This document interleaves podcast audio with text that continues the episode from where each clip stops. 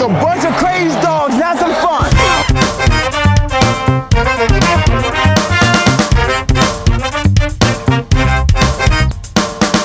Ladies and gentlemen, what is up? Coming to you from the Cosa Nostra studios, I'm Matty Buller, and thank you for tuning in to Almost Wise Guys Season 4. This, of course, is our look at the upcoming Week 1 games across the NFL. And in this episode, we cover our regular weekly picks, Andy's total tease. I might even throw a total tease in there, and we'll get to your news of the week. But first, with me as always, from Almost Wise Guys Central, Andy. We haven't done this since February, and man, I missed you. This is Andy, the prognosticator Attridge. Uh, you know, our last podcast was a Super Bowl episode in February. I know you are a Niners fan. How have you been? I'll be honest with you, Maddie. After they coughed up that 10 point fourth quarter lead, um, I was a little miffed. Rearranged my basement with a baseball bat, and to make a long story short, I suffered a major concussion and went into a coma until just this morning. So I'll ask you, did anything happen while I was out? In 2020? Nah. Same old, same old. Let's move on to news of the week.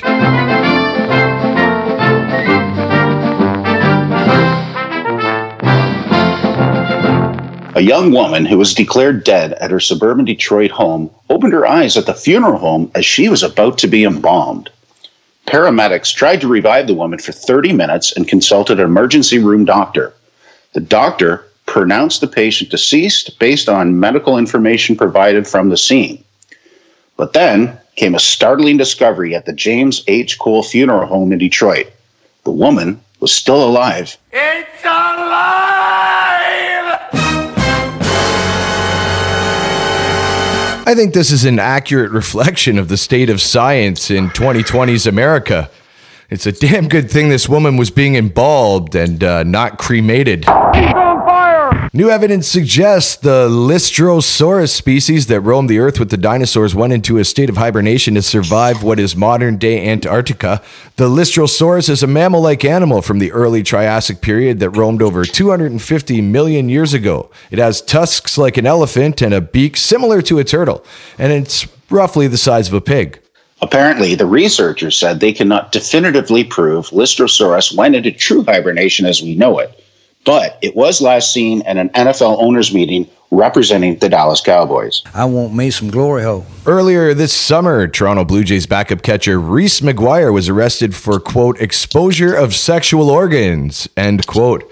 McGuire was at a strip mall in Dunedin, Florida, where he was spotted in an SUV exposing himself. Allegedly, Mr. McGuire was punching the clown. Homie, don't play that. Upon questioning by the police, McGuire pleaded that he was simply trying to exhibit behavior that was indicative of a true Florida resident.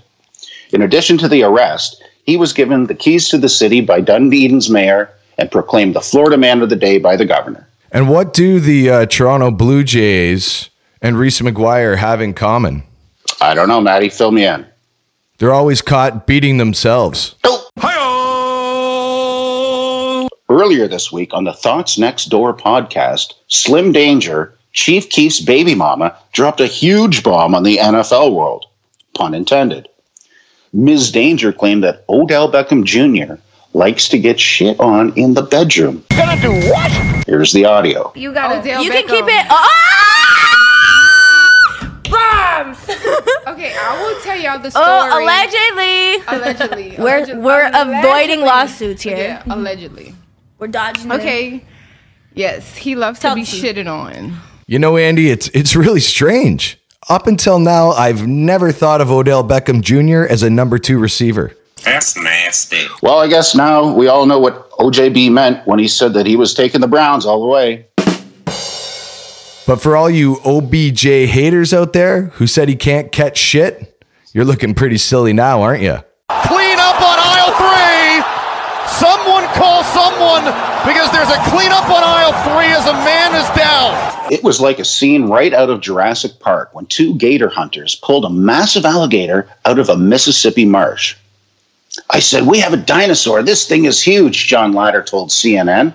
Turns out they hooked the notorious one eyed giant of the Jordan River. The gator weighed 477.6 pounds and was 12 feet long.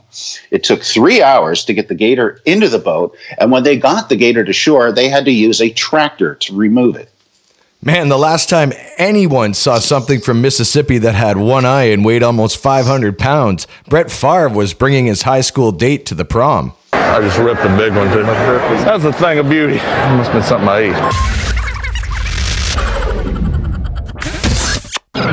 Man, I've been waiting, well, since February to say this. Andy, let's fire it up. It's time for our weekly picks. All right, all right, all right.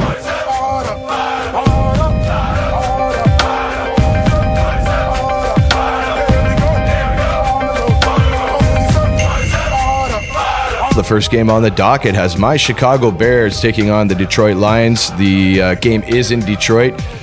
Detroit is favored by three points with a 44 and a half over under. Uh, you know, a lot of pro football is looking at my Bears to finish like in the mid 20s as far as their ranking in the NFL. And I think they're selling the Bears a little bit short on that. Well, I mean, this is your Chicago Bears and the Detroit Lions. This is your account in the NFC North. But let me ask you a question. They've got Mitchell Trubisky, who's done nothing, and they have Nick Foles, who's a Super Bowl MVP. And guess who they're starting? I'm sorry, did I miss a memo here? Oh, hey, Like, dude, just- it- you're, you're you're preaching to the choir. I don't understand why Ryan Pace, the Bears GM, would go out and grab himself a quarterback he's paying in the neighborhood of 20 million to for the year Yeah. to sit on the bench.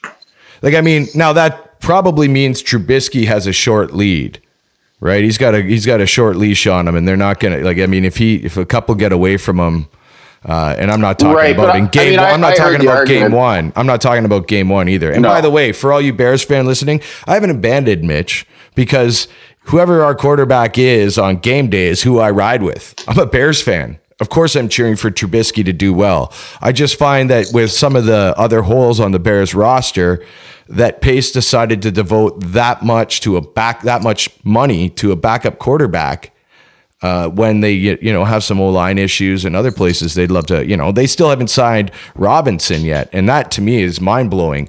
He's the only guy that makes downfield uh, catches, Yeah. even remotely consistency for the Bears. So I, I have no idea what's going on. It's like a Keystone Cops going on there in in Halas Hall. Well, I mean, talking about spending money, they went out and acquired uh, All Pro tight end Jimmy Graham for a nine million guaranteed nine million dollar guaranteed contract for two years with a no trade clause, and also they've got Cole Kmet, very uh, very serviceable. So Go I could Irish. see them go Irish, and so you're going to see them use a, a twelve set with two tight ends quite frequently. Oh, and now with Montgomery out, and apparently Nagy was not a big fan of Montgomery anyway, but Cordell Patterson is now practicing as a running back. So look for them to have a really conservative style offense with a lot of short plays underneath the tight ends, and Tarik Cohen, who is just as good catching the ball as he is rushing it. Now you mentioned Patterson. That, as strange as this may sound, might be an upgrade for the Bears over Montgomery. I like Montgomery, don't get me wrong, but Patterson's got that extra gear. He's got that, you know, Tyreek Hill kind of speed. So if the Bears can use this guy to get him into space, what's great about it is Mitch Trubisky is not super awesome passing downfield plus 20 yards. But if they can get a guy like Patterson into space somewhere in the flats or kind of heading up the sideline, you know, he could do a lot to get those extra yards after the catch. Well, it's going to look like a West Coast offense. Now, I do I- have to say, I do have to say, the Bears are the only team in the NFL, in the NFL's history, that have never had a 4,000 yard passer in a season. Now, here's a piece of trivia for you, Andy. Uh oh. Who holds the Bears record for most yards in a season? And don't say Jay Cutler. I was going to say Jay Cutler. I know you were. I know you were. So I saved you from that embarrassment.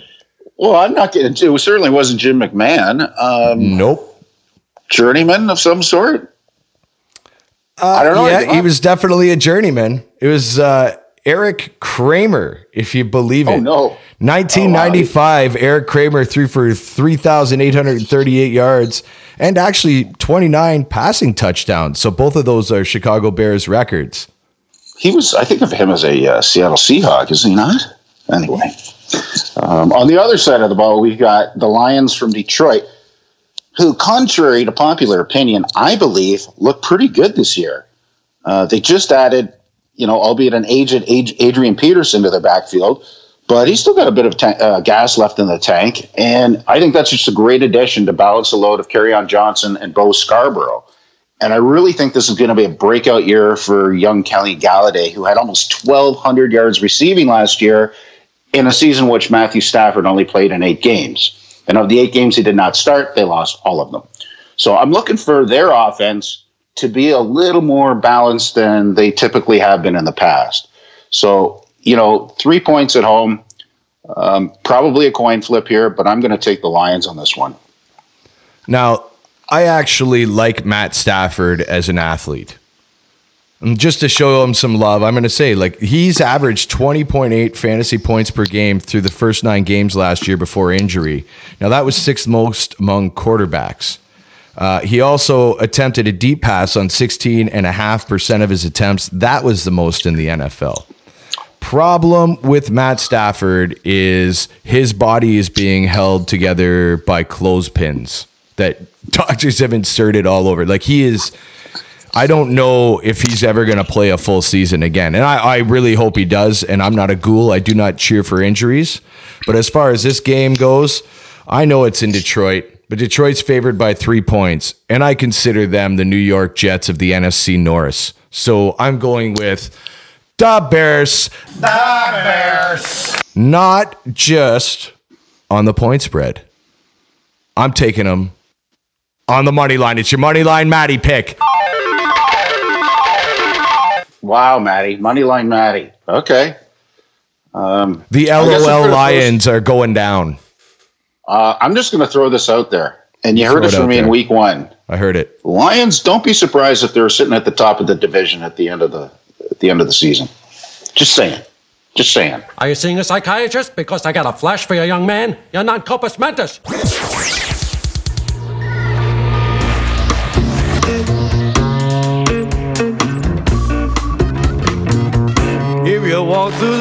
Well, next we hit up Charm City. And the Baltimore Ravens sit at eight point home favorites to the Cleveland Browns. There's a 48 and a half over under. I kind of like the over on this one, to tell you the truth. And uh, Baltimore, well, they've got one of the most exciting players in the game in Lamar Jackson. I'll tell you that, man. That guy can flat out ball. He outscored the next closest quarterback by 78 fa- fantasy points last season, even though he sat out week 17. And uh, let's not forget, last time they met, they met in uh, December 2019. 31 15, Baltimore Ravens. And uh, I really don't see Cleveland. What what have they done? What have they? You well, you uh, tell me because you're going to go through this. I know you're going to make the case for the Browns. Okay. I have a I have a feeling you're going to. that kind of guy. Okay, so you know, we'll talk about Cleveland first. So exit Freddie Kitchens and now enter Kevin Stefanski. And I actually do like the Lions. I look for them to be a pretty good team this year. You mean the Browns? You know, I love that you called Browns. them. I love that you called the Browns because they're such losers. The Lions, which means a Freudian slip that you. No, no, no. I said like like the, the, Lions winning their division. Oh, I think like they're going to exceed expectations. Okay. And you remember that so, last eh? going into last year, um, you know, following their little docu series, that they had high expectations, and they just they just couldn't get together despite a whole wealth of talent on the team. And I think Stefanski is an excellent fit. I mean, they've got talent at every skilled position. And all they did in the offseason was beefed up their O line by adding free agent Jack Conklin and drafting uh, Jedrick Wills Jr. out of Alabama. And that's only going to improve their situation. Uh, last year, that O line allowed 40 sacks. So you can I, imagine what that did for Baker Mayfield. I think Baker Mayfield. I, I'll I'll say this, even though I'm not his biggest fan.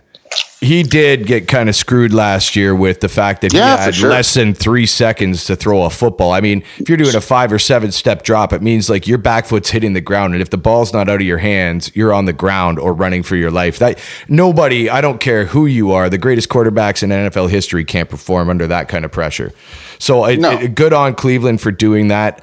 Uh, their defense still is pretty good, but it's the same defense Yeah. that could not handle Baltimore last year. Like, Jesus, I haven't even talked about anybody else. Jackson alone had more total touchdowns, 43, than the whole Baltimore team Ravens did had punts, 41.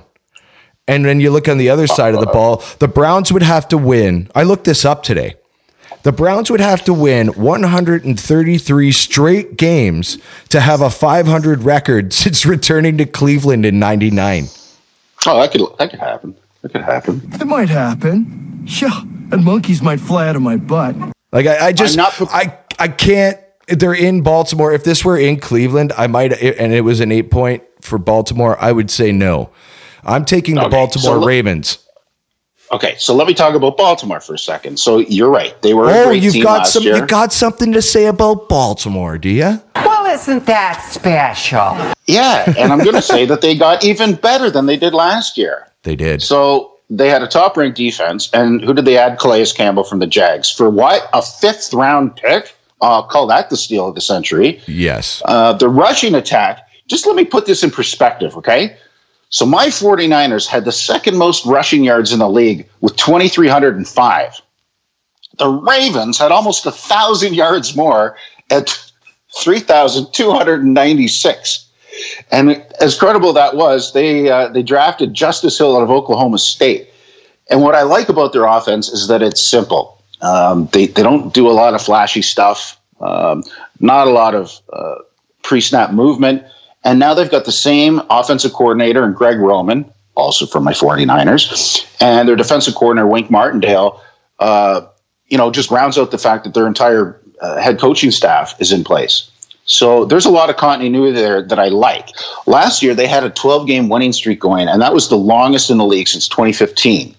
And then they had that unpredictable and embarrassing loss to the Titans in their playoff game, 28 to 12.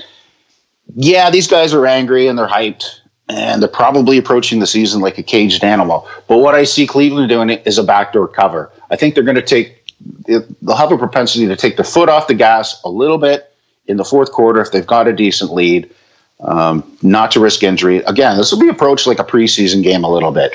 So I just like the backdoor cover on the Browns. I don't love them to death on this one, but um, that's who I'm going with.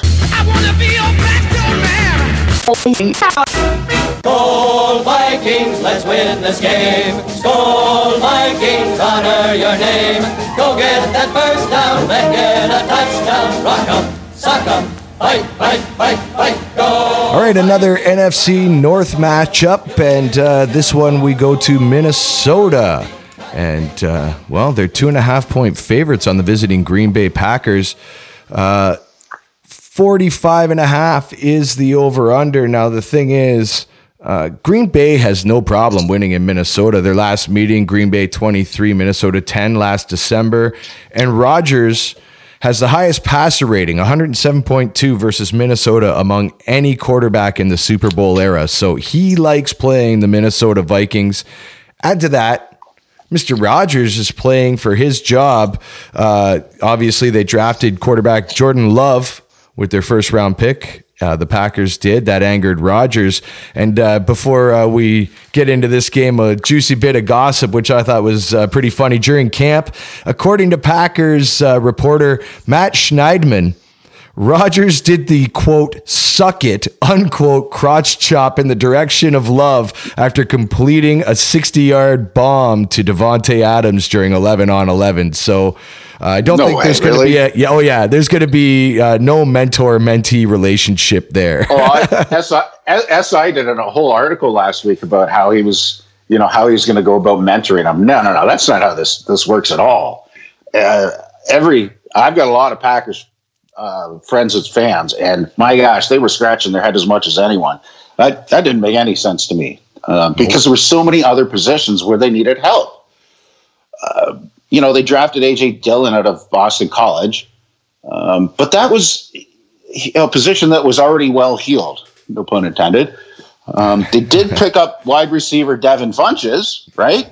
Yeah. But now he's out. He opted out for COVID reasons. So who the hell is Aaron Rodgers going to be throwing to? I don't know. And you know what? Uh, with the Vikings, you know Gary Kubiak is really conservative, but you're going to see a big dose of Dalvin Cook, which is but is but is yeah, I was going to say, is that a bad thing? No, no, no, not at all. I mean, they ship, you know, shipping Stefon Diggs off to Buffalo uh, was almost it had to happen just because of their salary cap issues. But that included a first round draft pick, which is good for them in the future. But I don't think Minnesota has changed much this year, and I think Green Bay has has downgraded a little bit. So I'm taking I'm if it's, if it's less than a field goal, I'm taking Minnesota at home here, dude.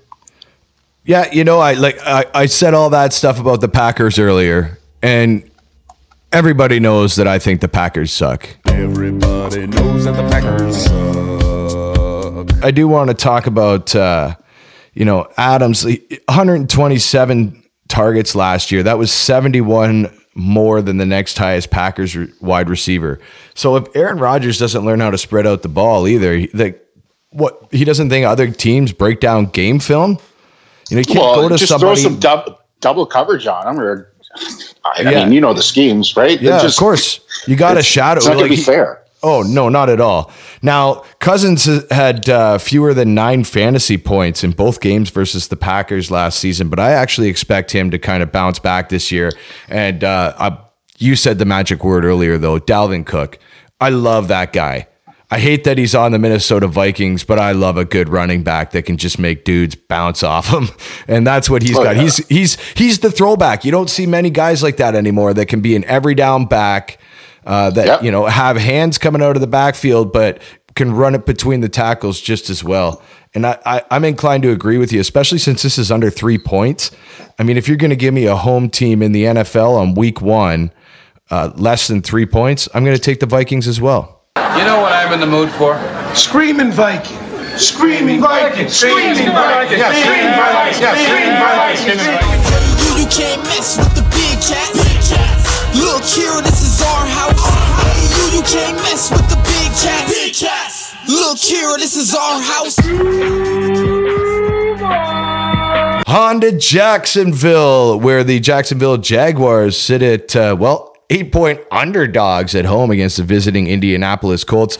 Uh, the over under sitting at 44 and a half. Now, the last meeting was uh, Jags 38, Colts 20. However, they didn't have Philip Rivers playing quarterback for Indy as well. Um, you know, Jags rush game, game was non existent last year. Uh, three rush touchdowns all season. That's actually the fewest since the 2005 Cardinals. And uh, no more Leonard Fournette. So, you know, I mean, they, they're actually, the Jags are starting an undrafted free agent, James Robinson. Yeah, I mean, if, if you recall, midway through last season, they shipped All Pro uh, cornerback Jalen Ramsey off to the Rams, and that was following a standoff with the front office. And then this past off season, they quote unquote dealt Calais Campbell to the Ravens, which you just talked about for a fifth round pick. Then Yannick Ngakoue agreed to a pay cut just so he could be traded to the Vikings. And one day later, then it was announced that Leonard Fournette had cut ties with the team. And so there would be feature back who you said, you know, they've got three rushing touchdowns, but he accounted for more than 30% of all their yards last season. Sorry, did I miss a memo here? But did owner Shad Khan hire Pee Wee Herman as their GM after last season? This is crack. Rock cocaine. The Jags still have a very capable head coach in Doug Marrone. And couple that with the September heat of Florida, and I will be taking. I'm just messing with you. I'm taking the Colts. I eight points. I don't care. I don't care if it's 18 points. There's no way I think Jacksonville. They're lucky if they win one game this season. But this brings up a very good question, Maddie. On What's a side that? note, what do you think they're going to call that big hot tub in the north end zone of Everbank Field? How about the soak and poke at the COVID jizz float? That's nasty. All right, before we start, uh, we completely trash the Jacksonville Jaguars. I do want to gush a little bit about my guy Gardner Minshew II. All right, he was the 178th overall pick, and he had a comparable rookie year to Kyler Murray, who was the first overall pick. So here's Murray's stats from last year 236.6 passing yards per game, 34 rush yards per game, one and a half touchdowns per game, and 17.8 fantasy points per game. Gardner Minshew, 233.6 pass yards per game, 24.6 rush yards per game, 1.5 touchdowns a game, and 16.4 fantasy points per game. And also, and this will blow you away because I had no idea until I read this next gen stat. Minshew had a 123.3 passer rating on deep passes of more than 20 yards last year. That was the highest in the NFL. Does that blow your mind? Um, no, no, no, no, no, no. Are you sure that that uh, the Garoppolo I thought had that on deep Nope. passes? That is Okay. not the case. I had to. I double checked that. I actually went to an. No, I mean it, it doesn't surprise me that he was up there. I just thought that Garoppolo held that. Um, Oh, it surprised me. bet. It surprised me big time. I didn't know. Like, well, I knew he was decent. I just didn't know he was that large of a rating on on those kind of passes. I mean, Well, does he come back the thing, the the thing? Jacksonville's got got going for them as well is it, Philip Rivers is a slow starter. He's got a 33 and 35 record in the first five games of a season throughout his career. Now that does not bode well uh, for the Indianapolis Colts. And I don't like eight points, man. Eight point teams at home. I know you said you'd be lucky for teams to win one game a year. I don't think Jacksonville's going to win this game, but I'm taking them on the spread, buddy. Taking Jacksonville oh, plus eight. dude, Uh, all right, let me ask you just before we move Yeah, on. ask Who do you ask me. think- Go ahead. Who do you think's a better coach, Frank Reich or Anthony Lynn? I think Frank Wright is a hell of a Okay, coach. all right. Oh, here, oh no, no. So may- let, us go. Anthony Let's delve Lynn into this. little- let me no, let me delve maybe into this Anthony because I think do with uh, the first five weeks record. I think that Philip Rivers is bunk. All right. If that guy could pass as well as he procreates, then we'd be talking Hall of Fame. But until then, no way.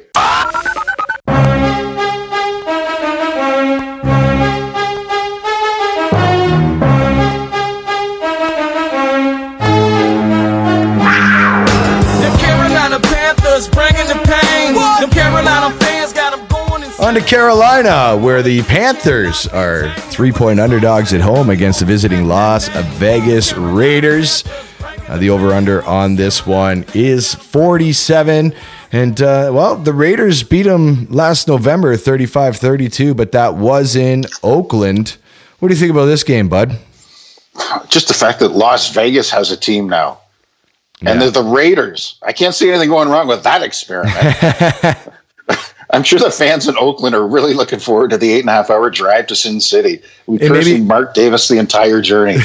My hair has to be perfect. Um, but it would seem that the Raiders have beefed up their defense, um, adding linebackers Nick Kwiatkoski and Cory Littleton, and also safety Jeff Heath from the Cowboys. And speaking of Cowboys, Jason Witten will be lining up as the tight end for the silver and black. Wow. Now, if you're not a big fan of Derek Carr, uh, they have backup Marcus Mariota. And if you're not a big fan of Marcus Mariota, the third stringer is Nate Peterman. Nate six the other way, Peterman, eh? only only Oh. Jameis, even Jameis Winston can look at Nate Peterman and go, "Oh, thank God I'm not that guy." That guy, that guy sucks.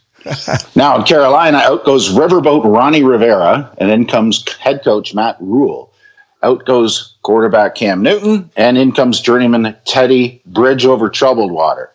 They also have added a wide receiver, a very respectable Robbie Anderson from the Jets. Now, the biggest change for them is not having the services of Luke Kuechly, who recently retired to, to head trauma precautionary reasons. Fortunately for him, he's able to stay with the organization as a scout. They, of course, have everyone's number one fantasy pick in Christian McCaffrey. Now, if I were to make a pick, I just think there's too many continuity issues going on with the Panthers right now. I don't care that the Raiders are on the road um, because if you recall, they won decisively in jolly old England last year. I'm going to be taking the Raiders on this one. The Panthers D allowed 31 rushing touchdowns last year. The next closest team was 23. They haven't really done a whole heck of a lot. Christian McCaffrey, we do have to give him his due though. Like he is Oh, yeah. definitely the superstar of the Carolina Panthers and even like a, a league wide name. Obviously, he's he's amazing. He uh, last year, if McCaffrey would have stopped playing in Week 12, he'd have finished first in fantasy points among running backs. That is bonkers. Mm-hmm. But that also means that they don't really have anybody else. so I, I agree with you. I I just can't see the the Carolina Panthers doing much of anything this year. I think the Raiders a lot of new life got breathed into that franchise moving into Las Vegas. I I, think they're going to come out strong here. It's an emotion game. The Raiders thrive on emotion. Let's uh, let's go Raiders. They're Raiders.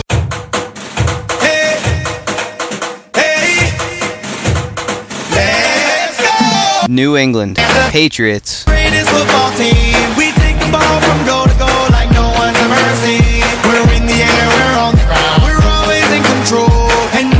New England. And on to Foxborough we go, where the New England Patriots sit six points favorites over division rival Miami Dolphins. The over under on this is a very paltry 43 points. And, uh, you know, the Dolphins really kind of have the Pats number over the last decade, like even over Belichick's career. It's the Dolphins have always been that team that have kind of given them fits and starts, you know. And if you look back to their last one, uh, their last meeting, what was that? December last year, they beat the Pats uh, 27-24, and that was in Foxborough with Fitzmagic at quarterback. Not much has changed. Do you think uh, adding Cam Newton? You, you think they got a shot here of covering a six point Well, spread? We can't we can't talk about the Patriots without discussing their opt out list for the season because of COVID reasons. And so we're looking at running back Brandon Bolden, fullback Danny Vitale, wide receiver Marquise Lee, tight end Matt LaCosse, offensive lineman Marcus Cannon, and Najee Toran have opted out. And that's just on the offensive side of the ball. So you go on defense, and of course we're all familiar with Dont'a Hightower and safety Patrick Chung. And they also lost on defense Kyle Van Noy and Jamie Collins. So I don't care if Tom Brady's not there. No one else is there either, right? So the Oh, only yeah. consistency they have is in their offensive backfield. So they still have Sony Michel, Rex Burkhead, and James White. But other than that, I mean, Cam's Cam, but like, who's he going to get the ball to, and who's going to stop the ball? I, I don't understand. Um, now you look at Miami; they- they've decided to go with Ryan Fitzmagic over Tua, which I think is a good idea. Um, and their starting running backs are your boy Jordan Howard from the Bears from two years ago, and my boy from the 49ers from last year, Matt Breida. So they're pretty strong in the running back position, and I just Well, look at who they got receiver as well. Parker and Williams are amazing targets. Yeah, for sure. Right? Yeah, I'm uh, I'm liking the points on this one, and I didn't really have to think too hard about it in a divisional game like this, and that doesn't really matter for a home field advantage. Uh, yeah, I'm I'm going to go with the Dolphins. Yeah, I think that uh, you know the Pats they they've got history on their side. Obviously, thirty three and seven at home over the last five seasons. That's the best in the NFL. They've also had nine or more wins in nineteen straight seasons, which is the longest streak since the merger. I think some of that dominance in the AFC East is about to wane. And that's going to start this year. If you look at what they did with Tom Brady, they always surrounded him with talent, with the exception of maybe last year. And look at what they did last year, right? Mm-hmm. So I, I can't. I they didn't get any better. In fact, they got a heck of a lot worse, especially considering their opt-out list. And if you're not going to put talent around Cam Newton, he's not going to snap the ball and run it in, you know, run it every play of the game. And he's getting older now too. He's coming back from injury. You can't run that guy. I, I'm with you. I think six points is a lot. And especially with the improvements Miami made and the fact that with a, an inferior team last year, they beat them on the road. I think they can do it again here. Uh, I'll take the Miami Dolphins with the points. Excellent. Excellent! One, two, three. Go Bills. Go Bills. For our next game, we stay in the AFC East as the uh, Buffalo Bills are at home against the visiting New York Jets. Uh, the Bills are, uh, well, they're now minus six and a half point favorites. It started at uh, minus six. And, uh, well, the over under is sitting at 40. You know, their last meeting, Whew, what a shootout that was. Jets won 13-6 in Buffalo. well, Maddie, it's it's actually illegal in the state of Nevada to post a total less than 40 in the first week of the season. So that's the only reason why it isn't any lower than it is. Yep. So who, who do you want to talk about first? Well, let's do this. I want to talk to Bills Mafia here because the Bills Mafia, I the one. Hey man, we live in a part of Canada where we're pretty close. Like I, I'm a Bears fan, but I'll take in a, a Bills game or two every year. You know, down in Orchard Park. And the one thing I got to say about Bills Mafia, that team could go, you know, one in 15 and they'd still be just pumped every Sunday their team plays. And this year, uh, they got a lot to be pumped about. The fact that they uh, like they just got Stefon Diggs uh, to Josh Allen, who had a hard time throwing deep last year because he didn't really have a guy that was a deep threat. Well, I think we could safely say that we're like a Josh Allen uh, hail mary throw away from Orchard Park. We are, but but he would probably hit Ford Field if trying to use the same trajectory because, as you say, he's not that accurate. In fact, if you look at his deep passing efficiency last year, he was 33rd in a league of 32 teams. Yeah. Let me say that again. He was 33rd in a league of 32 teams. And as Tony Kornheiser would say, that's very, very bad. and, and so it's puzzling because he's got he's been renowned for one of having the biggest arms in the league, but I've heard that his intellect is a little less than stellar. Oh, he's like the wild thing, Ricky Vaughn, man. Yeah. Oh yeah, for sure. um, so you know he's going to have to rely on Cole Beasley's hands, but yeah, Stefon Diggs, uh, that's perfect. Yeah, you're right. Bills Mafia has a lot to look forward to. Uh, their defense has all stayed in place. The coaching staff has all stayed in place for the most part. Now you look at the Jets. Christ, now you got Jamal Adams going to Seattle. Okay, now, couple that with an opt out of four time Pro Bowler linebacker CJ Mosley, and your defense is starting to look pretty thin. Um, the running back situation would look like the best duo in the league if it was 2013. and of course, I'm talking about Le'Veon Bell and the ageless Frank Gore. What I'm saying is that if Sam Darnold doesn't step up now, uh, they're going to have to look to the services of second string quarterback and former Super Bowl MVP Joe Flacco. Hey, wait a second. Who is Sam Darnold? Like, okay, I'm not 100% defending Sam Darnold. But who have they put around him? That poor kid. Well, yeah, Robby. That Anderson. kid. If they were to have another book in the Bible and they took out Job, they'd put in the book of Darnold. Because that guy was like been completely shit on by God. He's got all this yeah. talent and just everything goes wrong. Kid gets mono, all that. He's a slow starter too. I mean, he, like, you've been drafted by the New York Jets. Yeah, oh like, God, please uh, give me mono. Please give me mono. Yeah, like you know, last year the first uh, five games he went one and four, 215 yards passing per game, six touchdowns, nine picks, and only a 70 and a half passer rating. I mean, he is a slow starter, and the Jets just their 2019 averages just sucked. Yeah, Mo, that team sure did suck last night. They just plain sucked. I've seen teams suck before, but they were the suckiest bunch of sucks that ever sucked. 17.3 points per game, 273 total yards per game, and 58.7 plays per game, all at the bottom of the NFL. Couple that with, uh, well, they, they're just not, they don't have a winning culture in the Jets locker no. room. Uh, five wins or fewer in three of the last four seasons.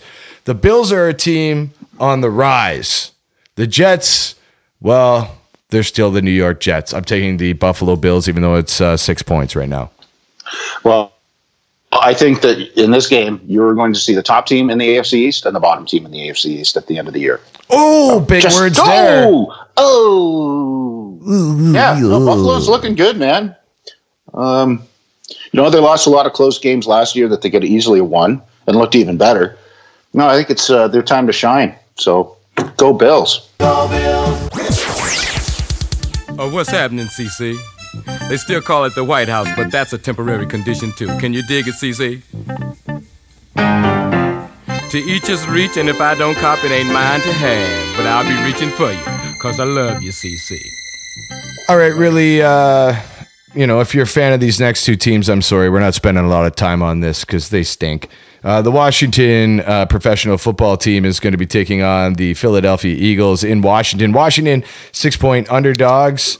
Uh, now it's actually gone to five and a half point underdogs. So there is some juice headed on to Washington. Uh, although Philly has won six straight over the Washington professional football team, including a 37 to 27 thriller last December. But uh, Washington's added a new offensive coordinator, Scott Turner. Uh, he was with Carolina last year, and the Panthers were second in pass attempts. This might be a good thing for Dwayne Hopkins. What do you think? Well, just before we get in there, I mean, because of that coma, coma thing, I need to get, updated. Did anything happen with Washington while I was out? Oh no, we're good. We're good. No, We're all they, good? They, yeah, We're they, no, they good? they uh, they dropped the uh, the Redskins uh, logo and name, and I believe they're called the Washington Football Team for this point in time. I don't know exactly how they're going to.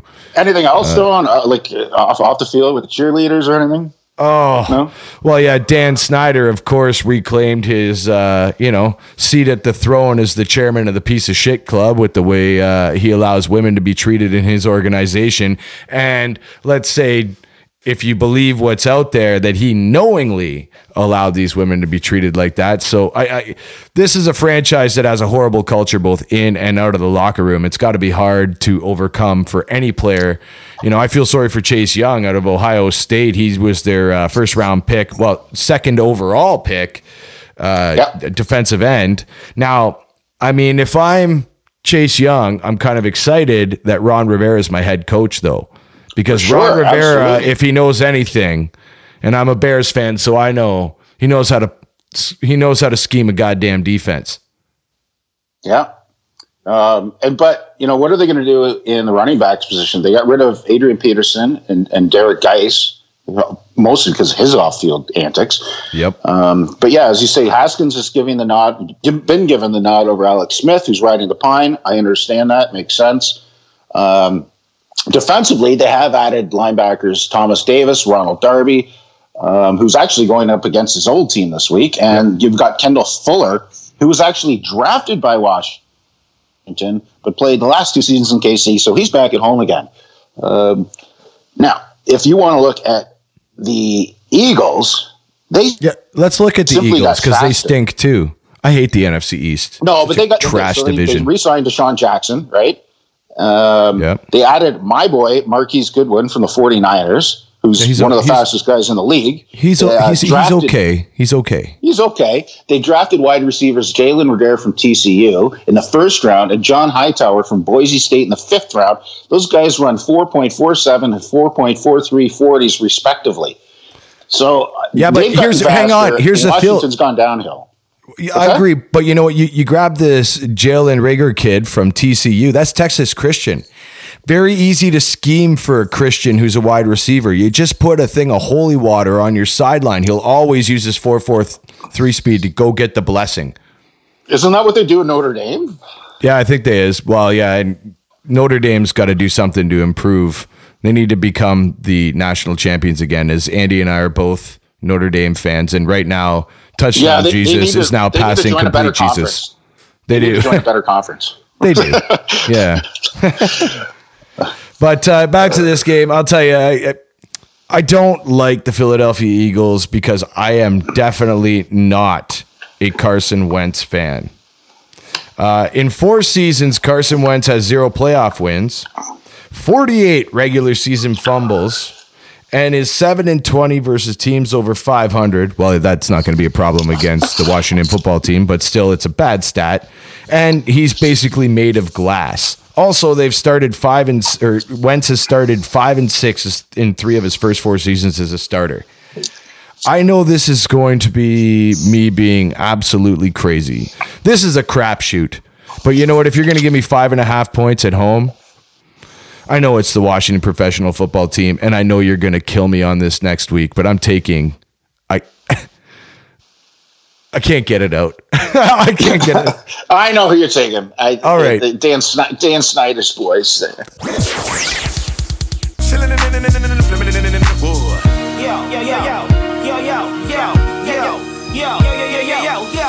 To Atlanta where the players play. And we ride on them things like every day. Big beats hit streets, see gangsters roaming. And parties don't stop till 8 in the morning. Welcome to Atlanta where the players play. And we ride. Yeah, let's move on to Atlanta as, uh, well, the Falcons are at home against the visiting Seattle Seahawks. Atlanta, one and a half point underdogs, 49 point over under. And, uh, well, Andy, what do you think about uh, these two game, these two teams? Well, if you look at last year, Seattle had four fourth quarter comebacks, and they had nine wins by a touchdown or less. And that's the most in the league in over three decades. So they've added Jamal Adams to their defensive secondary, uh, probably to fill in for Earl Thomas and uh, Richard Sherman and the Legion of Boom. But you got Phillip Dorsett now, who's a nice acquisition from New England to a receiving corps that already includes DK Metcalf and Tyler Lockett. Now, Chris Carson is very capable of being uh, uh an RB one, carrying the lion's share of the carries. But now they've added Carlos Hyde being the RB two. So I don't think they're going to have to rely on Little Russell to do absolutely everything like they have in the past. I think they're a little bit more balanced, and in fact, just in terms of regression analysis, um, they probably should have on more games than they did last year. And Atlanta, um, you know, they added Todd Gurley, but you know, we saw him in a Super Bowl two years ago, not doing too much. And they've also lost Austin Hooper, the tight end, who was a Yeah. really nice luxury for Matt that was Ryan, yeah, right? that was that was a big loss. I, I think that was their biggest offensive gap now. Well, it, they had a suspected suspect offensive line. They post the worst pass blocking and run blocking stats of the Matt Ryan era last year. And the best way to describe their defense, I would say, is that they were consistently inconsistent. And for these reasons, I am taking. Oh, it hurts! It hurts, Matty. The Seahawks. Well, you know, Julio Jones likes playing Seattle. Uh, he's averaged 122.3 receiving yards per game versus Seattle over his career. That's the most in NFL history against the Seahawks. However, I am completely with you on this as uh, the Seahawks thrived in the Eastern time zone last year. They went 6 and 0 in the East last year. That included the last meeting with Atlanta as Seattle won 27-20 in Atlanta. Yeah, they You know- traveled well. They traveled they- well. Not just that, since 2012, the Seahawks are 21 and 9 in the Eastern time zone. It does not seem to faze this team to go Pete across Carroll the country. still thinks he's at US. Pete Carroll still thinks he's at USC. That's why. Well, whatever he's doing, he's keeping these guys fresh. When they and when most coaches, like a lot of teams, when they go across country, there's a drop off in play. There isn't as many wins. And also, you mentioned Russell Wilson, which of course you have to do that when you're going to talk about the Seattle Seahawks. Uh, he's the only quarterback to finish top ten among fantasy quarterbacks in each of the last four years. And get this. If you want an in-game betting closest thing to a lock you can find, Russell Wilson is 57 and 0 when leading at the half in his career. Money in the bank. So obviously, I'm So taking who you- Seattle. Seattle. All right. All right. If you've ever wondered, wondered whatever became of me. I'm living on the air in Cincinnati, Cincinnati WKRP. Oh, Matty, barn burner on the docket in the next game. Who is it? Oh, the excitement is just, it's palpable with this. It's overwhelming. Yeah, I, you could cut the tension with a knife. I can't wait till Sunday afternoon to catch Cincinnati at home against the LA Chargers. And if you can't hear the apathy in my voice, well, I hope you can feel it. Cincinnati Well, three least- point. Go ahead. At least, at least we saw, we're going to see two quarterbacks who played in championship games last year. Although, albeit you know, uh, NCAA championship yeah, games. at the college level, yeah. well, the Bengals are three point underdogs at home against the visiting Chargers. Also, uh, 44 point over under. Um, this is very interesting, though. So, right now, the Chargers have Tyrod Taylor, the former Bill, as their starting quarterback. Well, in 2016, the Chargers' current head coach was Tyrod Taylor's offensive coordinator, head coach at at, uh, at in Buffalo. So in 2016, the Bills Anthony ranked last. Yeah, sorry. What did I just say? No, you didn't say anything. You just said the coach. I just want to clarify that. Oh, yes, Lynn of course. Anthony Lynn is who I'm talking about. And uh, get this in, in 2016, the Bills ranked last in the NFL in pass attempts. You know, so both Tyrod Taylor and Anthony Lynn, that doesn't sound like a. Uh, I, I, I love the under on this game. Oh, Like, like that's that's Yeah. you're laughing all the way to the bank. Like I suggest, you know, well, I don't suggest you taking your mortgage and putting it on that, but uh, pretty much anything short of that is should be money in the bank. Well, I mean, they uh, they had some. The Chargers had some salary cap issues going into the offseason, but they got rid of Melvin Gordon uh, in favor of Austin Ekeler as the feature back. Now, anyone lucky enough to have grabbed him in their fantasy team should be pretty optimistic. Austin pretty- Ekeler. I'm pretty excited. And for those of you that don't know, I ended up having something come up at the last minute and I couldn't do my fantasy football team draft this year. So the prognosticator himself, Andy Attridge, actually did my fantasy draft for me this year and he killed it, including getting Austin Ekeler. And oh, yeah, uh, Russell Wilson's my starting uh, quarterback too. He's From the right. from the coma. From the coma. from the coma. You just pulled that out. Congratulations. Now, Austin Ekeler, So- you mentioned like if you guys are playing fantasy, he better be starting this week. 20.8 fantasy points per game in seven career games without Melvin Gordon. So that's, uh, you know, it was 11.3 points per game in all other games when Gordon was there. So the fact that Gordon's gone and Ekeler's got it to himself, you can pretty much, if they're going to be scoring, it'll be Austin Ekeler because there ain't anybody else on that team that's going to. Well, they had uh, the Bengals had to secure almost an entirely new defensive secondary in free agency. So they got Trey Williams, Mackenzie Alexander, and Vonn Bell, all new to the team. Now they they did pay the female punching Joe Mixon uh, a contract extension of forty eight million dollars over four years. So there's some continuity there.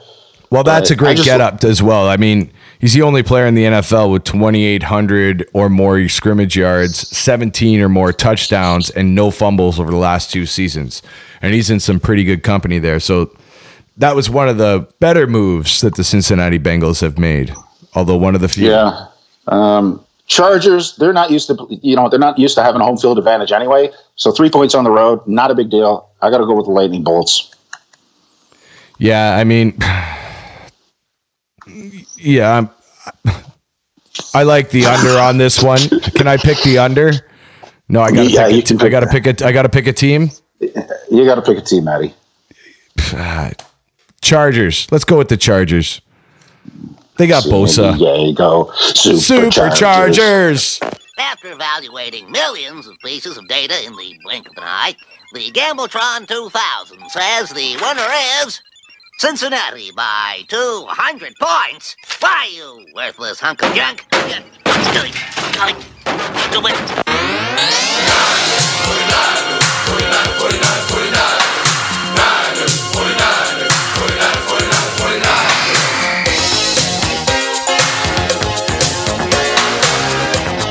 This is your account, Andy. Uh, the defending NFC champion San Francisco 49ers are at home against the Arizona Cardinals. San Francisco seven point favorites with a 46 and a half over under.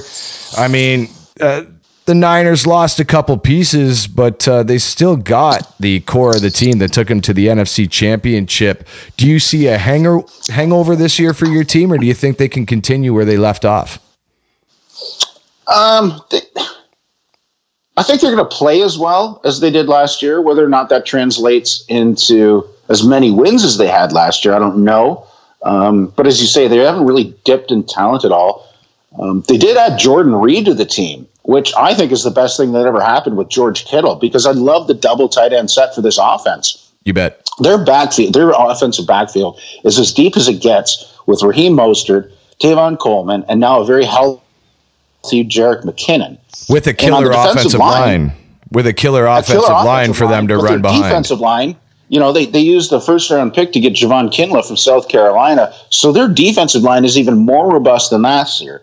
Um, obviously, Joe Staley retired, leaving a huge gap in the offensive line, but they picked up Trent Williams from Washington, right? Who's about as close as you can get to filling that big gap. Um, Now, Arizona, they were fortunate enough to keep Kenyan Drake and now have the services of Pro Bowler John Dre Hopkins. Um, that should help Kyler Murray now that he's in his second year.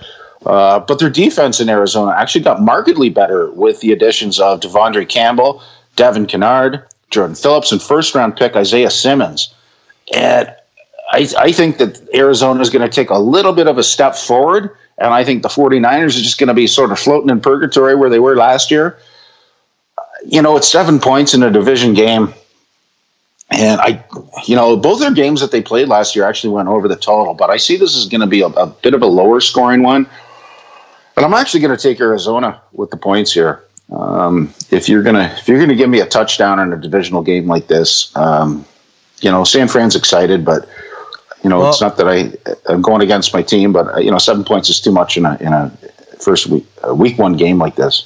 The reason why I asked you whether or not you know they take a step back is it is a really tough road back from an from from a loss in the Super Bowl. As only three teams have lost the Super Bowl and returned to win it the next season. That is the 2018 Pats, the 72 Dolphins, and the 71 Cowboys.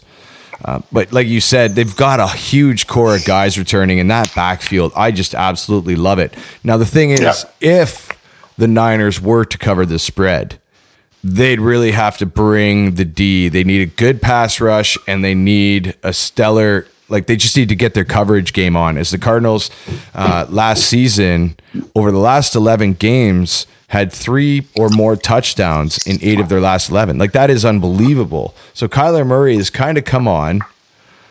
But, you know, the Niners have a defense that really didn't lose a whole heck of a lot. Um, You know, obviously, like you said, that last meeting went over uh, 49ers 36, Cardinals 26. And here's what gets me is Arizona didn't really improve much defensively, right? So I Mm. just I just don't I, I don't see how they're going to stop the 49ers on this as long as it stays seven or under. They don't put the hook on that seven. I'm actually going with uh, your San Francisco 49ers, buddy. Good, thank you, Matty. I'm glad that you um, have such faith in my team. I'm actually disappointed in you. Don't be. Do you want to win, do you want to win money or make friends, Matty? I want to win money. That's why I'm betting on your Niners. When the Saints, when the Saints come marching in, marching in. When the Saints come marching in, marching in. I wanna be. And our last game on Sunday afternoon is in the Big Easy, where Nowlands takes on the Tampa Bay Buccaneers, the very new look Tampa Bay Buccaneers. Uh, new Orleans, uh, three and a half point favorites at the Superdome, which is the best uh, home field advantage in sports, really, but no fans. I wonder how that's going to work out for them. Also, an over under of 49 and a half.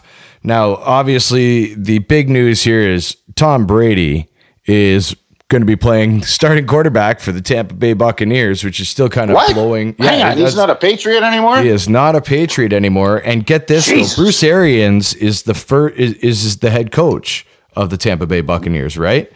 Well, uh-huh. the most turnover worthy plays in a single season since 2006. Jameis Winston, 40 in 2019. Carson Palmer, 40 in 2013. Andrew Luck, 40 in 2012, all in their first season with Bruce Arian. Well, but they were all in their first season period, weren't they? Well, with the hey, exception man. of last year. Hey, all I'm saying Um, is also Tom Brady turned 43 years old in August, and uh, I don't think any player in NFL history. Let me see. Yeah, no player in NFL history has recorded more than 145 fantasy points at the age of 43 or more. And uh, Father Time is undefeated. I like Tom Brady. Well, I hated the Pats, but you know you got to respect a man with that kind of talent. Oh, Like, I really do. And and and you you have to respect a septuagenarian who wears a Kangol. Yeah, You know, yeah. Bruce Bruce you know- Arians, he's a player's coach. You can tell by the Kangol. But the thing with Brady is this. Okay, we watched Jameis Winston play with this team last year. And Jameis Painful, is not a good quarterback, but the thing is, he did not have a good old line. He was running for his life last year. Last time I checked, Tom Brady, if you wanted to time his 40 yard dash, you could do it with a sundial. So he better not be running for his life, or all those offensive weapons that he has will not mean anything. Because Brady, we know Brady, he does not take sacks. He'll go down. They'll go down. Yeah. Um, I mean, they've got okay. So they've added running back Shady McCoy, right from from Buffalo. Leonard Fournette. Uh, Leonard Fournette from the Jags, and they kept Ron uh, Ronald Jones Jr. And I think that's just going to do nothing but but help Brady and and what you're talking about. Now, what here's the weird thing in, in terms of a transition from New England to Tampa Bay. Last year, New England was second in the league in pre-snap movement. Last year, Tampa Bay was last in the league in pre-snap movement. So with Byron Leftwich calling the plays, I'm not sure who's going to have to adjust to whom. So it'll be an interesting scenario, but I'm actually more curious about the other side of the ball for Tampa Bay. And that's the fact that their secondary has five starters. All five starters are under the age of 25, by far the youngest uh, group in the league. And they're going against the fifth toughest schedule of teams in terms of deep passing efficiency. So I think if you can exploit that uh, lack of experience in their secondary, uh, you're going to have some pretty high scoring games here. Well, we saw what And- the Buccaneers defense did last season, which was a whole lot of nothing. Yeah. Right? I Yeah. mean, that's the thing. You may have added all these offensive weapons, but if you can't stop anybody, you know, the Buccaneers were losing games last year like 52 to 48. Like they just, mm-hmm. they could not, they, they scored a bunch of points. And I'm not saying Tom Brady's not going to score points. I mean, the guy's amazing. In fact, Brady's got as many Super Bowl wins, six, as the Buccaneers have playoff wins in their franchise history. That is what? No. That is correct, sir. Yeah. Well, didn't they? Well, they won a Super Bowl. They did, and Right? that's where With the John majority of their playoff wins came from. And now you look at the Saint, you look over like you said with the Saints. They're going to attack the Buccaneers sec- secondary. Seventy-five percent of their offensive touchdowns went through the air uh, in uh, 2019. That's the highest since 2013 in the NFL. And I mean, why not when you've got Michael Thomas? And by the way, I've got Michael Thomas on my team. Thanks to Andy. I wonder how Great that draft, buddy. wonder how Great that draft. happened, Matty. Hey, I man, wonder hey. how that happened. Am I giving you credit? I'm giving You you, are, you credit are. I because I got. I love I got lot. love. Eh, well, But you know, I, I gave you love you know because who you, gave else? me good guys. You know who else Brees has? What's that? He's got Emmanuel Sanders, who came from my 49ers midway through the season. Well, does. sorry, he went from Denver to my Niners midway through the season. Now, Kyle Shanahan runs one of the most complicated offenses in the history of the NFL, and he, he picked that up right away.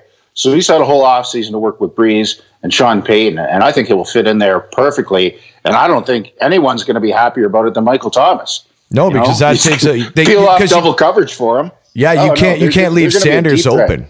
Yeah, no, I'm just going to say, like, if you consider where their salary cap is and the age of Brees, uh, you know, the window's closing. Window's closing quickly. Okay, so if they're going to make a run for anything, I think this is the year to do it.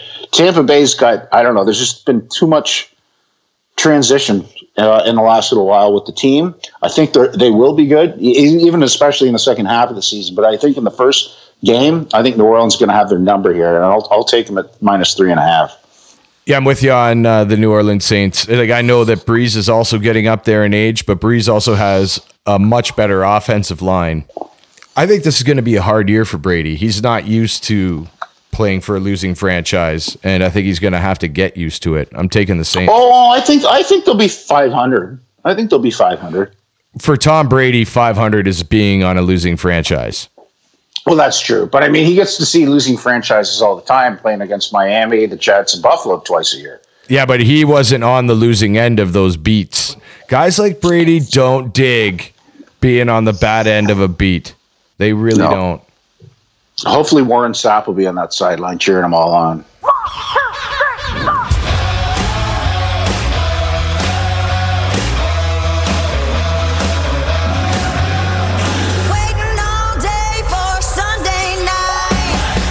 It's time for Sunday night football when we head to Los Angeles, where the Rams are two and a half point underdogs at home against visiting Dallas Cowboys. Over under of 50 on this game.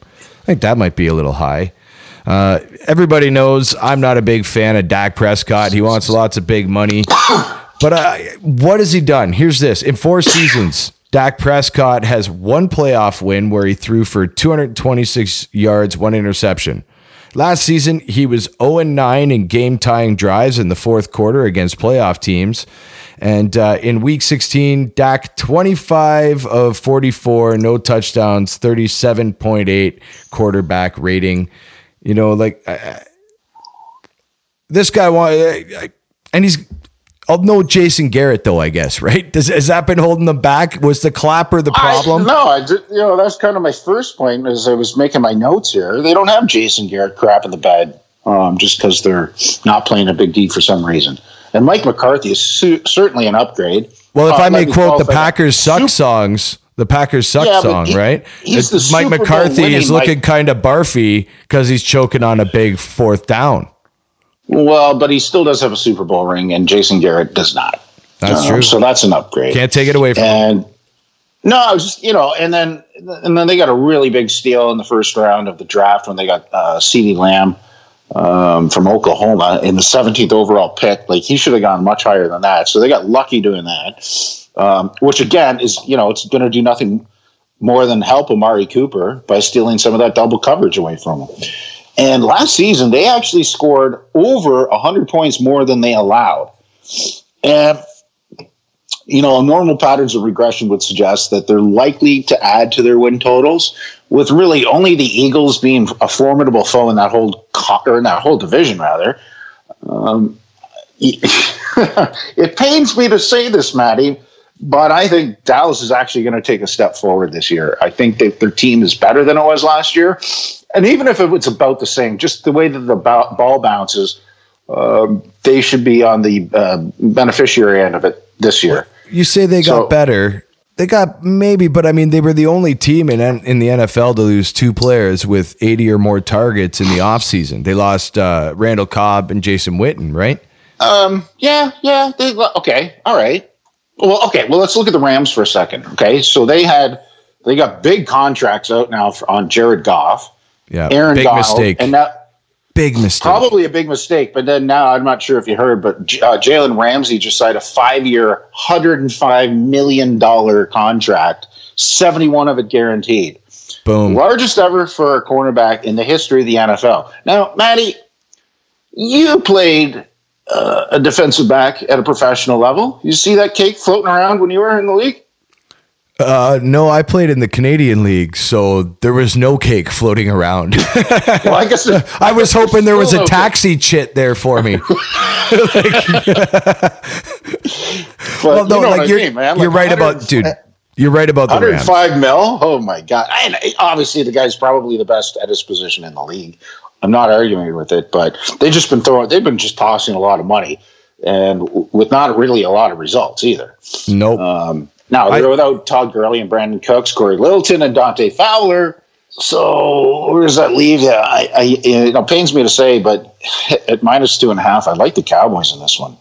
This is where I run into my Cowboys suck thing is that the Rams suck even harder. They're not the Rams are not a good team. Like uh, Cooper Kupp, he's got something going for them. Like they seem to have the pieces, right? Some of the pieces. But they don't have a really good teams. They're featured on Hard Knocks and most teams that are featured on Hard Knocks are going nowhere. Dallas is a better team at least on paper, than the Los Angeles Rams. And I'm with you. It's under it's under a field goal. I'll take Dallas Yeah. on Sunday night. I think they're they're more up to the big game, and I I, I think that the LA Rams are going to rue the day that they spent all that money on Jared Goff. Well, I mean, he doesn't. He really even doesn't even call his own plays. I mean, their strategy is get to the line of scrimmage as soon as possible, and then you've got McVay who reads the defense, then calls the play, and he does an audible. Well, there's not a lot of flexibility with that system. No, and yeah. Um, anyway, so taking the Cowboys, but not go Cowboys. How about them Cowboys? Yeah!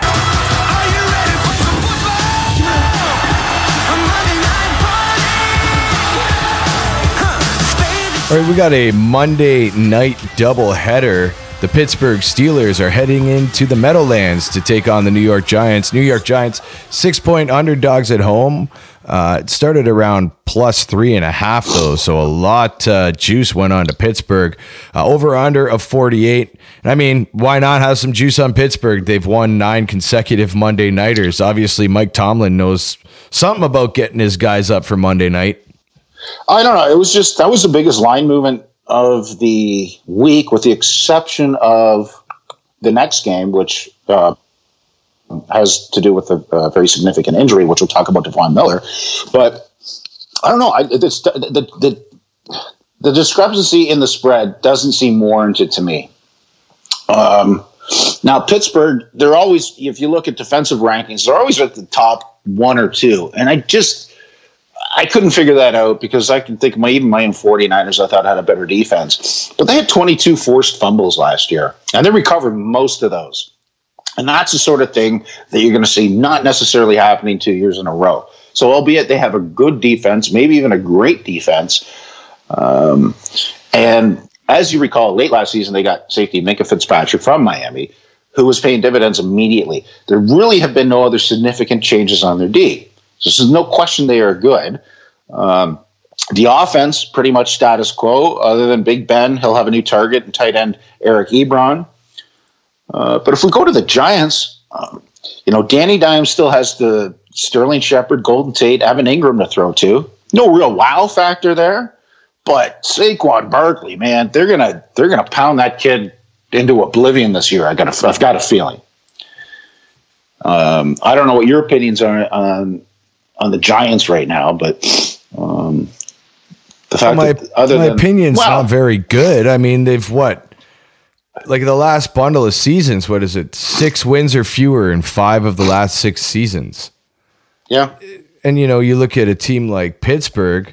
I mean, the Steelers ten or more wins in eight of the last thirteen under under Tomlin. I think Tomlin, like when you're looking at teams that I think that are this evenly matched, you've got to look at head coaching. I know that you're a big proponent of that. And I think Mike Tomlin yeah. is a great head coach. I think he's a coach that is able so to too. get his guys ready to play on day one. Mm-hmm. Is it worth six points on the road? I'm going to say yes. I think the Pittsburgh okay. Steelers can cover six points. It, I wouldn't touch this if it touches seven, though. You're going to want to stay away from well, it. Well, no, and I was actually three and a half. At three and a half, I was on the Steelers. Uh, but New York's kind of sneaky at home. They're kind of sneaky. They can, and you're right. Saquon, ATS, will, right. Saquon will help them control the ball. I, I completely understand. I just, I don't really think Danny Dimes. The book's out on him. I, I they're going to be in the bottom of the league again. And I mean, the Dallas Cowboys are just like the luckiest team in the world. They're like the New New England Patriots. They just get to play in a division with a bunch of garbage next to them. Yeah, yeah, that's true. Um, yeah, so there you go. We disagree on that one, but not a big deal. We're still friends. yeah, of course we are, Maddie.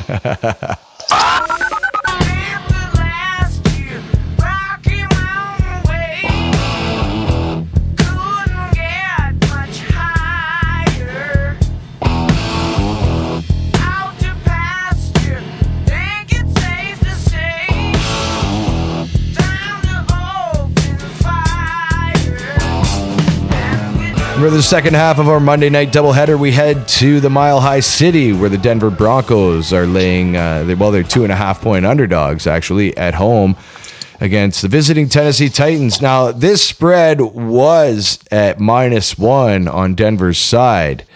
Uh, dude, what do you think? This is uh, this is not looking good for for Denver with Von Miller. No, it's the worst thing that can happen. Yeah, really? Guy, well, obviously he's um, worth three points. Arguably, um, I don't really think he is, but I mean, just symbolically, he is. Uh, he's the leader of that team, offense and defense. Right? You got a second-year quarterback. Yep. Um, Phillip Lindsay's in his what second or third year at least, but that's about it. Um, they're a young team, and you know Von Miller was kind of the glue that you know, carried over from that Super Bowl win three or four years was four years ago. Uh, it's it's unfortunate. It's really unfortunate because I actually I, I had pretty high expectations for the Broncos this year. Uh, not that they've been entirely thrown out the window, uh, but you know they got Melvin Gordon um, from the Chargers, who I think is going to lighten the load for Phillip Lindsay. And actually, speaking of loads and Phillip Lindsay, does he still live at home with his mom doing his laundry? Well, maybe he is, man. It's a good way to save money. You know, millennials these days. Um, so that's that's Denver in a nutshell. Tennessee. I mean, you and I were on Tennessee pretty early in the season last year. Well, Derrick And- Henry. Come on, man. Derrick Henry. I mean, you can just say that name over and over and over again because that's exactly what they did. They ran him and ran him and ran him. Except that last game against Kansas City in the playoffs. Yeah, and that's why they lost. So I, I'm hoping they they, wa- I, I'm hoping they learned from that. Just run because there's one thing that's great on the road. Well, two things actually: defense and a running game. Those things Yeah. travel very well. Tennessee's got both, and the Broncos just suffered a demoralizing loss because Von Miller's also a big part of that locker room, man. Yeah, Uh, he's And- and obviously who- not out of the locker room, but added? he's who's Guess who that? Tennessee added to their defense? Jadeveon Clowney. Jadeveon Clowney, exactly. Just yesterday, it, last night, they, they just added him to the team. So takeaway one, had a big another one on the other side. You know, Tannehill was playing really well. Totally playing way above what we'd seen him play in Miami before. And that maybe spoke to Miami's uh, offensive coordinator. But, um, you know, I, don't care if this game is at Mile High or if it's on the moon. I don't care if the Titans are chalk or dog, but I'm taking the Titans in this one. Yeah, I'm with you, man. I, I just can't see, you know, I can't see what Denver's going to do to overcome this. I definitely like the under, but uh, oh, dude, think- these guys, these guys couldn't hit 41 points if the game was six quarters long. yeah, exactly. But uh, when it comes down to it, I think the Tennessee Titans can easily overcome a field goal on the road with that running game and that defense. If Mm-hmm. the points that will be scored will be mostly on Tennessee's side, so yeah, definitely want to take the Titans. Definitely the Titans. Definitely. Teamwork sucks. Please hang up and try again.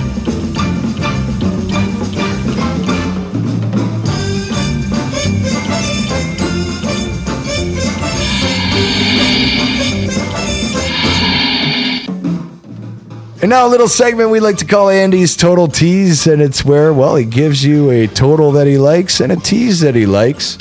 So, Andy, what do you like to this week?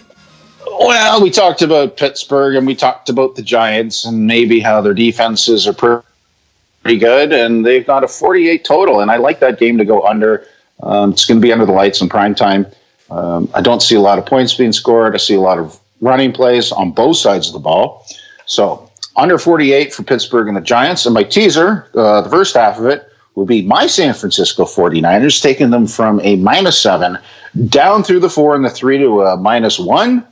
And the same thing, the Baltimore Ravens, taking them at minus seven and a half down through the key numbers of a touchdown and a field goal and get them at minus 1.5. So there you go. San Fran, Baltimore, there's your teaser. Well, thank you everyone for coming out and listening to week one of Almost Wise Guys. It is great to be back for another season. Now, if you like what you heard, make sure you hit that subscribe button on iTunes or SoundCloud so you don't miss a show. You can also hit us up on our Facebook fan page for additional content and picks from all week one games across the NFL. From the Cosa Nostra studios, for Andy the Prognosticator Attridge, back at Almost Wise Guys Central, I'm Matty Buller. Get out and pick yourself a winner. If you liked our podcast, please share it with a friend. If you hated it, please share it with two enemies. Tune in next week at the same bet time on the same bet channel. Sayonara. Welcome back. Your dreams were your ticket out. Welcome back to that same old place that you laughed about. Well, the names have all changed since you hung around, but those dreams have remained and they've turned around. They'd